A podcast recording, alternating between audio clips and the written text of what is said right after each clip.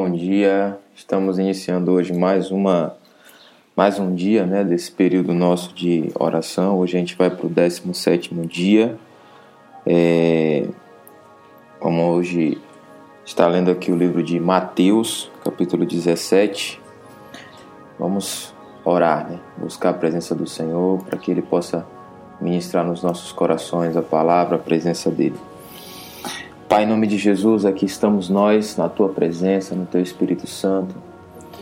Te agradecendo, Pai, por mais um dia, por esse 17º dia, hoje, dia 2 de outubro de 2019. Estamos aqui, Pai, em mais um dia de oração, em mais um dia de busca da Tua presença. Queremos Te agradecer porque o Senhor tem nos dado a capacidade, Senhor, de entender que a nossa espiritualidade funciona no dia a dia. A nossa espiritualidade, ela é manifesta no dia a dia, quando nós estamos caminhando no dia a dia com as pessoas. Não é uma espiritualidade fechada em locais que a gente diz que são sagrados, mas a nossa espiritualidade é desenvolvida no meio do cotidiano, Pai. Nós Te glorificamos pelo Teu amor, pela Tua presença, pelo Teu Espírito Santo. Estamos aqui, Pai, em oração, crendo que o Senhor pode fazer coisas maravilhosas em nossas vidas, que o Senhor pode fazer coisas muito boas. Mas estamos aqui também, acima de tudo, Deus, para render os nossos corações diante de Ti, render os nossos corações diante da Tua presença, dizer que sem a Tua presença nós não somos nada, dizer, Pai, que nós somos totalmente dependentes do Teu Espírito Santo, dizer, Pai, que nós somos carentes da Tua glória, carentes da Tua presença, carentes, Pai, daquilo que o Senhor tem de melhor, nós precisamos, Pai. Mas a nossa maior herança não é bênçãos financeiras, a nossa maior herança não é fama, a nossa maior herança não é posição social elevada, a nossa maior herança, Pai, é a Tua presença. O que nós mais queremos, Pai, nesses últimos tempos, tempos difíceis, tempos em que nossa fé está sendo provada, tempos em que nós estamos vendo o Evangelho sendo relativizado, tempos em que nós estamos vendo a Tua palavra sendo relativizada, o que nós mais queremos é o Senhor em nós, é o Senhor habitando em nós, o Senhor morando em nós, entrando em lugares nos lugares mais escondidos da nossa alma, Pai, preenchendo tudo, mudando circunstâncias. É isso que nós mais queremos nessa manhã. Em nome de Jesus, oramos para que o Teu Espírito Santo venha nos fortalecer cada vez mais, para que o Teu Espírito Santo venha nos dar capacidade de vencer as guerras, de vencer as batalhas, e principalmente as batalhas mentais, as batalhas internas, em nome de Jesus, Pai. Oramos, Te agradecemos e cremos que o Senhor está operando em nome de Jesus. Amém.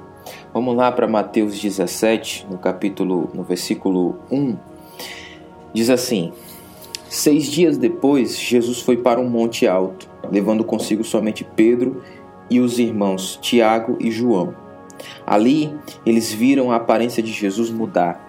O seu rosto ficou brilhante como o sol, e as suas roupas ficaram brancas como a luz. E os 3 discípulos viram Moisés e Elias conversando com Jesus. Então Pedro disse a Jesus: "Como é bom estarmos aqui, Senhor.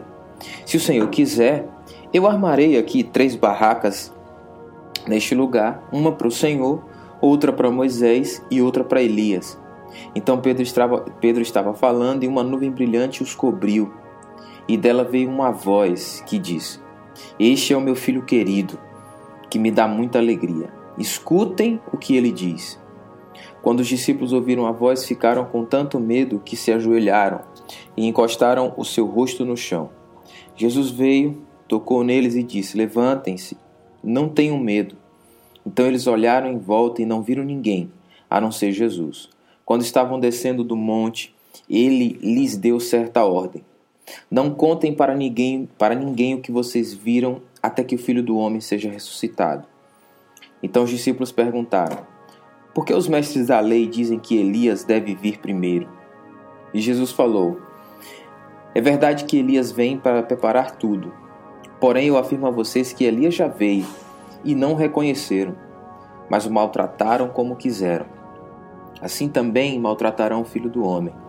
Então os discípulos entenderam que Jesus estava falando a respeito de João Batista. E quando eles chegaram perto da multidão, um homem foi até perto de Jesus, ajoelhou-se diante dele e disse: "Senhor, Tenha pena do meu filho. Ele é epilético e tem ataques tão fortes que muitas vezes cai no fogo e outras vezes cai na água. Eu o trouxe para os seus discípulos a fim de que eles o curassem, mas eles não conseguiram. E Jesus respondeu: gente má e sem fé, até quando ficarei com vocês?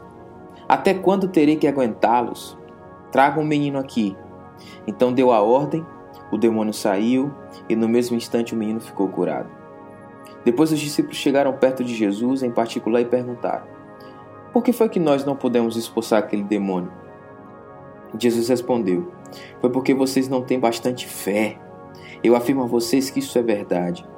Se vocês tivessem fé, mesmo que fosse do tamanho de uma semente de mostarda, poderiam dizer a este monte: saia daqui e vá para lá, e ele iria. E vocês teriam poder para fazer qualquer coisa. Mas esse tipo de demônio só pode ser expulso com oração e jejum. Um dia, os discípulos estavam se reunindo na Galileia, e Jesus disse a eles: o Filho do Homem será entregue nas mãos dos homens, e eles vão matá-lo, mas 3 dias depois ele será ressuscitado. E os discípulos ficaram muito tristes. Quando Jesus e os discípulos chegaram à cidade de Cafarnaum, os cobradores de impostos do templo foram perguntar a Pedro: o mestre de vocês não paga o imposto do templo? Paga sim, respondeu Pedro. Depois Pedro entrou em casa, mas antes que falasse alguma coisa, Jesus disse: Simão, o que é que você acha? Quem paga impostos e taxas aos reis desse mundo? São os cidadãos do país ou são os estrangeiros? São os estrangeiros, respondeu Pedro. Certo, disse Jesus. Isso quer dizer que os cidadãos não precisam pagar, mas nós não queremos ofender essa gente. Por isso, vá até o lago, jogue o anzol e puxe o primeiro peixe que você fisgar. Na boca dele você encontrará uma moeda. Então vá, pague com ele o meu imposto e o teu imposto. Glória a Deus. Esse texto aqui ele é profundo, porque ele começa a nos mostrar que o reino de Deus ele não se manifesta nos momentos de euforia, né? A presença de Deus, a dinâmica da nossa vida espiritual, ela não se manifesta nos momentos de euforia, né? E interessante é que Jesus sobe no monte, leva Pedro, né, Tiago e João, e ali acontece algo sobrenatural, o que é algo sobrenatural? Algo que nós não estamos acostumados, algo que não acontece todo dia, algo que não acontece de uma forma comum. E ali eles estavam ali, naquele monte, começa a acontecer essa transfiguração de rosto, essa transfiguração, e vem toda aquela aura espiritual que estava ali no lugar, né? O rosto de Elias aparecendo, se transfigurando no rosto de Moisés, e tudo acontecendo ali, e o rosto de Jesus brilhando como um sol, as roupas brancas, né? Toda aquela aura acontecendo ali, tanto que os discípulos eles ficaram totalmente perplexos diante daquilo que estava acontecendo, aquele ambiente maravilhoso, daquela maravilhosa graça que estava acontecendo ali, né? E eles ficavam ali tão perplexos que Pedro disse assim: Jesus, vamos fazer aqui 3 cabanas aqui para a gente nunca mais sair daqui. Não, a gente quer ficar aqui, a gente não quer sair mais daqui. Vamos fazer 3 cabanas, a gente fica aqui, o Senhor, uma cabana para o Senhor, uma cabana para Moisés, uma cabana para Elias. E a gente fica aqui o tempo inteiro adorando, adorando, adorando, hora após hora, o tempo inteiro aqui. O tempo inteiro aqui, prostrado, o tempo inteiro aqui com o coração derramado, o tempo inteiro aqui com o rosto em terra, o tempo inteiro aqui prostrado. A gente vai ficar aqui, Jesus, é isso que a gente quer. A gente não quer esse negócio de descer do monte. Não, vamos ficar aqui no monte. Vamos ficar aqui na montanha, né? Vamos ficar aqui totalmente isolado do mundo, totalmente isolado das coisas que estão acontecendo lá embaixo. Não, vamos ficar aqui, Jesus. E aí eles não entenderam que o reino de Deus é manifesto de fato e de verdade na nossa vida cotidiana. Não é nos momentos que você recebe uma oração, que você está com seu coração emocionado, que você recebe um fogo. Não é nesse momento que o reino de Deus e que a tua espiritualidade se manifesta. A tua espiritualidade se manifesta no dia a dia. quando você desce do monte e aí você encontra lá embaixo um pai desesperado com um filho perturbado por um espírito, e ali é exatamente ali que Jesus começa a dizer: a sua espiritualidade é praticada nessas horas. Não é na hora que você está no teu quarto trancado, chorando, cantando uma música que vai tocar a tua emoção. Isso é legal, isso é importante. E isso é preciso ser feito. Mas não se resume só a isso. A vida espiritual, o crescimento da nossa vida espiritual, a nossa espiritualidade, ela é desenvolvida no dia a dia. Quando eu estou orando pelas pessoas, quando eu estou no meio das pessoas, quando eu estou na faculdade, quando eu estou no trabalho, quando eu sento para ouvir alguém que realmente precisa de ajuda, aí sim a minha espiritualidade está sendo desenvolvida. E o mais interessante é que aqui no versículo 7, Jesus veio, tocou os caras e disse assim: levantem-se e não tenham medo. Ou seja, levantem-se. Não é tempo de vocês ficarem prostrados aqui adorando enquanto tem pessoas lá embaixo. Tem pessoas lá embaixo, sabe, na vida real, no chão da vida, na vida normal, que precisam de ajuda, que precisam de oração. Existe um pai lá embaixo que precisa de que o filho seja curado. E aí Jesus simplesmente levanta, começa a descer com eles. E aí Jesus disse assim: olha, não conte a ninguém, não precisa vocês fazerem publicidade do que aconteceu aqui. Não contem a ninguém o que aconteceu aqui, porque o que aconteceu aqui importa para a edificação pessoal de vocês. Ok? Então vamos descer do monte. E aí eles começam a descer, chega lá embaixo, eles encontram esse pai desesperado com esse filho, né? E o pai desesperado a ponto de dizer assim: poxa, meu filho, quando ele tem as crises, ele se joga no fogo, se joga na água. Ou seja, é uma parada meio que de morte, né? É uma doença mortal que quer levar meu filho para a morte de qualquer jeito. Jesus vai e pede: traga o menino aqui. Deu uma ordem, o demônio saiu, foi embora, o menino ficou bem, né? Ficou totalmente curado, né?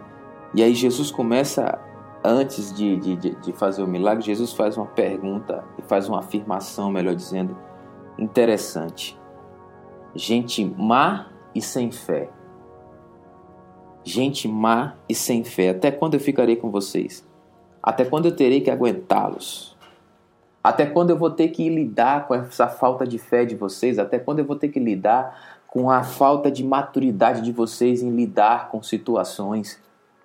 Só porque vocês tiveram um momento de euforia, um momento emocional, um momento bom, um momento em que a emoção de vocês foi levada a um extremo, né? O momento em que vocês ficaram lá de fato e de verdade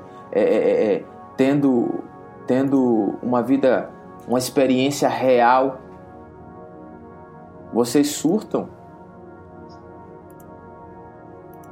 né? Será que esse de fato é aquilo que eu venho ensinar para vocês? Será que é isso de fato que eu venho ensinar para vocês? Vocês não podem ter um momento de euforia emocional que vocês já se acham os donos da verdade. Vocês descem desse monte olhando para as pessoas como se as pessoas estivessem abaixo de vocês.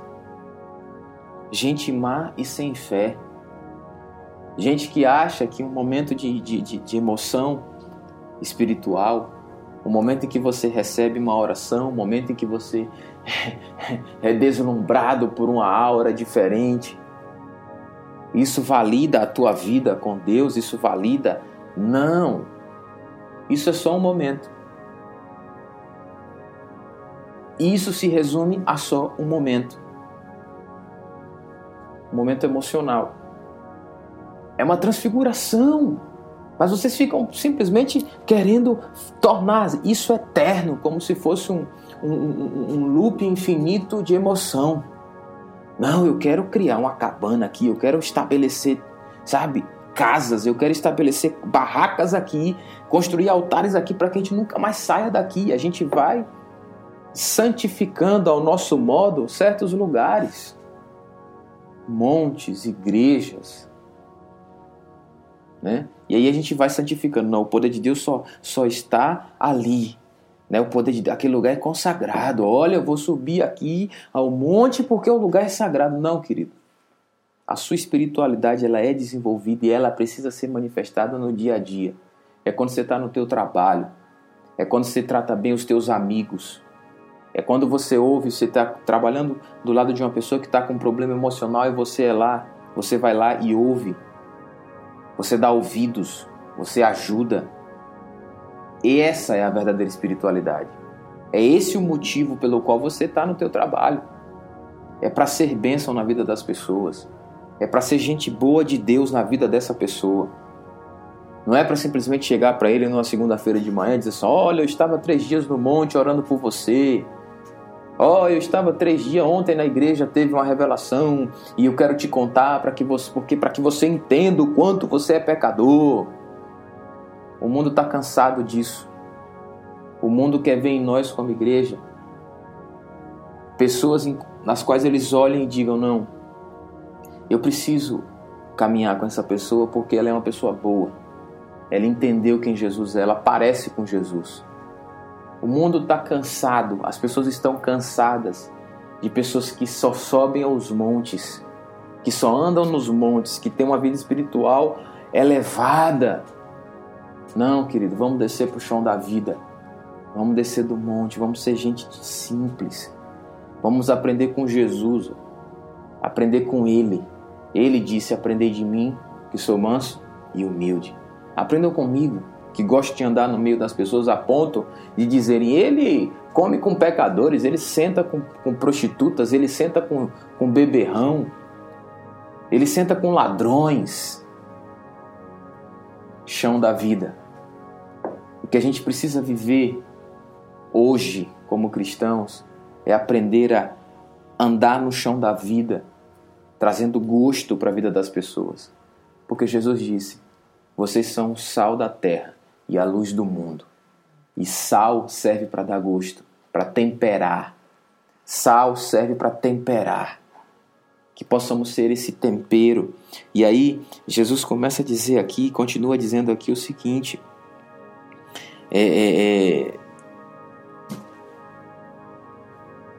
Esse tipo de demônio só é expulso com jejum e oração.